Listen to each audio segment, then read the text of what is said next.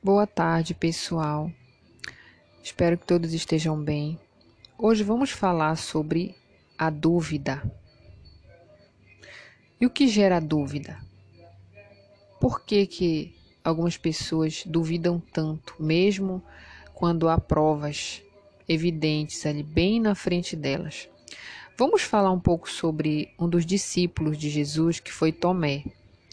Nós temos registrados na Bíblia um pouco sobre a vida de Tomé, né? Nós sabemos que Tomé foi o discípulo que teve essa característica da dúvida, né, dentro dele. É, Tomé, apesar de viver com Jesus ali, caminhou com Jesus durante os três anos, aprendeu, viu Jesus fazer vários milagres, presenciou maravilhas, mas mesmo assim chegou ao ponto de duvidar, né? Todos, todos que leram a palavra de Deus, né, sobre esse fragmento bíblico, fala sobre quando Jesus ressuscitou, os discípulos falaram para Tomé, ele não creu. Ele disse que só ia crer quando visse os, os pregos, as mãos, né, o buraco do prego nas mãos e tudo mais. Ele queria provas. Aí você se pergunta, como é que pode? A gente se pergunta isso, né? Como pode Tomé, que viveu com Jesus, ou seja, ele não era alguém que somente ouviu falar da história de Jesus, ele viveu com Jesus, ele presenciou várias coisas de Jesus. Mas mesmo assim, ele duvidava. Por que acontecia isso? A gente se pergunta, né? Por que acontece isso? A nossa mente, pessoal, a nossa mente, ela é programada para pensar e conceber as coisas da forma, é, de uma forma diferenciada, uma da, uma, é, uma, de uma pessoa para outra, né? Nós temos uma forma de pensar diferente das demais pessoas, né? Por exemplo, é, alguém pode ter uma mente programada para crer somente com fatos. Por quê? A nossa mente, a nossa estrutura de pensamento, a forma com que a gente pensa, raciocina, desenvolve o pensamento, ele está muito ligado a coisas que aconteceram no passado, né? Você vê que uma pessoa com uma mente muito analítica, o que que ela quer? Provas, ela quer pegar, ela quer tocar, ela quer, ela quer ver evidências, senão ela não crê. Então a mente dela foi acostumada a pensar desta maneira. O cérebro dela já dá um recado, eu só vou, foi programado, eu só vou crer se tiver a prova A, B e C, aí eu creio, se não, não creio, se não tiver provas, eu não creio. Então a mente, ela foi programada daquele jeito. Então a mente de Tomé, ela foi programada daquele jeito, e mesmo ele vendo, mesmo ele, ele tendo presenciado vários milagres de Jesus, a mente dele não havia sido desprogramada para pensar na forma da fé, que é você crer sem ver. A fé é assim, né? A fé é a certeza das coisas que se espera, é a convicção de fatos que não se veem, ou seja, você tem que acreditar mesmo que você não veja. Só que a mente de Tomé estava programada para crer somente quando ele visse. Ele tinha que ver, ele tinha que tocar no Senhor Jesus, ele tinha que ver o buraco nas mãos, ele tinha que ver a, a ferida da lança, né, que o soldado transpassou, o Senhor Jesus, lá na cruz. Ele tinha que ver isso, eram provas que o cérebro, que a mente dele queria, para poder atestar que realmente era verdade. E isso é muito ruim, porque onde há dúvida, não há fé. A fé é a certeza. Você vê que a certeza, ela é o oposto da dúvida, né? Ela é o oposto.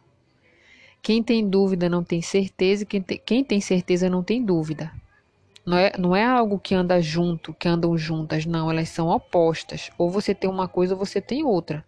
Ou você acredita ou você não acredita. É simples assim, né? O que que tem que, o que que tem que acontecer? como é que a gente deve proceder? Por exemplo, a sua mente, de repente, ela pode ser uma mente altamente analítica também, que precise de fatos que comprovem. Vai ter que ter um trabalho de reprogramação mental. Vai ter que ter. Como acontece isso? Primeiro, você tem um aliado fortíssimo que é Deus. Nós temos um aliado forte que é Deus. Tudo aquilo que a gente consegue perceber na nossa vida, que está errado, sabe, que precisa ser refeito, restaurado, reformado, né? Redesenvolvido. Nós podemos pedir a Deus que Ele nos dará força para mudar aquilo, né? Então, você tem que fazer o exercício, você tem que fazer o exercício da fé. Você tem que começar a exercitar pensamentos de fé, ações de fé, para que a sua mente comece a ser reprogramada para crer nas coisas que você não vê, ou seja, para você crer sem ter provas, sem ver indícios, né?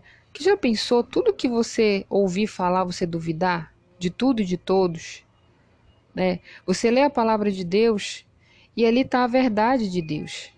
Ali ele diz, eu sou contigo, nada temas. Se a pessoa tiver uma, uma mente totalmente cética, duvidosa, ela não vai acreditar no que Deus está falando para ela.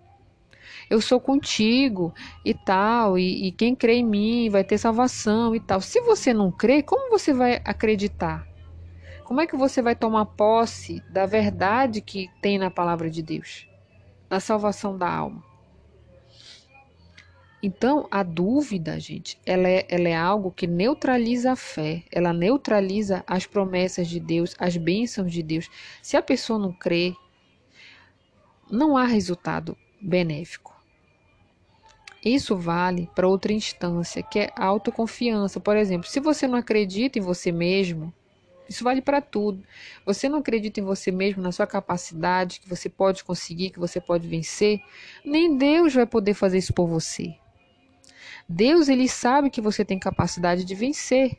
Ele acredita nisso. Mas se a pessoa não acreditar em si mesma, que ela pode mudar, como isso vai acontecer? Como isso vai acontecer? Você já pensou um ser humano fazer qualquer atividade já pensando que não vai dar certo? Nós temos que crer que vai dar certo. E tem outra coisa também que vale a gente salientar. É, a gente tem que passar desse nível de, de pensar assim, ah, eu, tipo assim, você fazer uma coisa, ah, eu vou fazer porque talvez dê certo. Eu já tenho uma dúvida nesse talvez. Não, eu vou fazer aqui, eu vou me esforçar, eu vou me dedicar, mas eu vou ver, talvez dê certo. Quando você põe um talvez, você está com uma esperança misturada com uma dúvida de que pode não dar certo. Então você já vai ali, você não vai com toda a sua força, você já vai com a sua força reduzida, né? Vai com a sua força comprometida por uma possível, é, é, um possível erro, né? Possivelmente não vai dar certo. Então você não está com aquela certeza toda ali, aquela confiança toda que vai dar certo. Então nós temos que trabalhar muito isso, gente, muito. E o que acontece? O mundo todo, o mundo, as mídias, tudo, gente, a nossa história de vida, tudo, familiares, situações do mundo, da economia, tudo, tudo nesse mundo, ele é um ambiente, é um palco propício para criar pessoas duvidosas. Porque o que mais a gente tem é um clima duvidoso para tudo, não é verdade? Ó, ah, eu não sei como vai ficar a situação financeira do país daqui a ano que vem. Ó, eu já tenho uma dúvida. Ah, eu não sei se vai dar certo com essa pessoa aqui no meu relacionamento. Tem uma dúvida. Tudo aquilo que você faz com dúvida, você já, já entra assim com, com o pé atrás. Você já entra pensando num plano B. Pensando em algo que você vai ter que fazer para remediar aquilo ali que possivelmente vai dar errado. Nós não podemos pensar assim, gente. Se a gente quer, quer ter proveito da nossa fé, da certeza que Deus pôs dentro de nós, nós temos que aprender a ter fé, mesmo que a gente não veja aquilo, mesmo que a gente não veja os indícios, mesmo que a gente não veja a prova ali material, nós temos que crer mesmo assim. Nós temos que crer. É, nós temos diversos relatos bíblicos é, que mostram que o povo de Deus, é, confiando em Deus, é, teve be- milhares de benefícios, né? Teve é, salvação, teve livramento de Deus, né? Você vê aí o episódio do Mar Vermelho, né? Que a, o povo teve que confiar em Deus. E Deus mostrou que poderia confiar nele. Por quê? Mesmo diante do mar, com o faraó e o seu exército ao encalço, ao seu encalço, Deus mostrou que mesmo assim ele, poder, ele teria uma saída, e teve uma saída para eles. Quer dizer, não tinha provas nenhuma de que eles iam, eles iam escapar, porque eles estavam praticamente ali encurralados, né, como, como falam. Eles estavam ali à espreita. Mas Deus deu uma saída. Deus abriu o Mar Vermelho e eles puderam passar. Então foi um sinal, né? Foi uma mensagem de Deus dizendo: você está vendo? Você pode confiar em mim. Você pode. Então, mesmo que você não veja indícios de que está dando certo aquilo que você está fazendo, que você está plantando, creia em Deus, confie nele, confie nele, sabe? Faça um esforço, por mais que você diga: ah, mas eu não consigo acreditar assim que eu, em coisas que eu não vejo sinal. Você vai ter que ter força para reprogramar sua mente. Você vai ter que trabalhar duro, você vai ter que pedir para Deus para te dar uma mente crédula, ou uma mente de fé. Arranca de você, expulsa esse pensamento de dúvida, expulsa tudo aquilo que não é para o seu bem, você tem que expulsar. Mentalmente, você tem que dizer: não quero isso, isso não faz parte da minha vida, isso não faz bem para mim. Eu recuso ter esse pensamento de dúvida, eu vou acreditar. E fique repetindo isso, e fique agindo de maneira crédula, de maneira confiante em Deus, até você conseguir. Vai, vai chegar um tempo, com a sua perseverança, que você vai ter uma mente abençoada, uma mente crédula, uma mente de fé. Você não vai precisar mais de ver provas. Sabe, você não vai precisar mais ver indícios para você acreditar, né? Então, é isso que impede, né? Isso, isso é que impede, por exemplo, a pessoa ter a mente incrédula, duvidosa. Ela não vai conseguir enxergar a verdade, nem, nem se tiver na frente dos olhos dela, né? Quer dizer, como Tomé, Tomé teve vários indícios, mesmo assim ele não creu, porque a mente dele estava programada para acreditar, né, só naquilo que tivesse prova, né? Ou seja, tudo que é falado no imediato tinha que ser provado imediatamente também. Até o histórico de Jesus, o que ele fez, não serviu para Tomé. Poxa, puxa o histórico de Jesus, ele ressuscitou mortos, curou enfermos, coxo, deu visão aos cegos. Mesmo assim, isso não serviu. Para te ver como era a mente de, de Tomé. Então Deus teve que se mostrar a ele, mostrar, mostrar os sinais no corpo, né, dele, para poder, para ele poder crer nele, senão ele não iria, não iria crer. Então é isso, sabe? É, infelizmente as pessoas que vivem assim, na incredulidade, vivem precisando de provas para crer, gente. Infelizmente são pessoas que que vão viver no sofrimento, vão viver no sofrimento porque elas não querem aceitar a verdade. A verdade está na frente dos olhos delas, mas elas não querem aceitar a verdade. Elas não querem crer na verdade. A verdade está ali, os sinais estão ali. Só que a mente, elas decidiram permanecer com essa mente. A pessoa que é inteligente, ela começa a lutar contra essas fraquezas, sabe? Quando alguém fala assim, né? Infelizmente, infelizmente é assim. Quando alguém fala uma verdade dessas para outra pessoa, a pessoa deveria pegar: poxa, realmente é algo que me faz mal, é algo que essa pessoa me falou. Às vezes a pessoa recebe até de maneira dura, sabe? Poxa, está me criticando.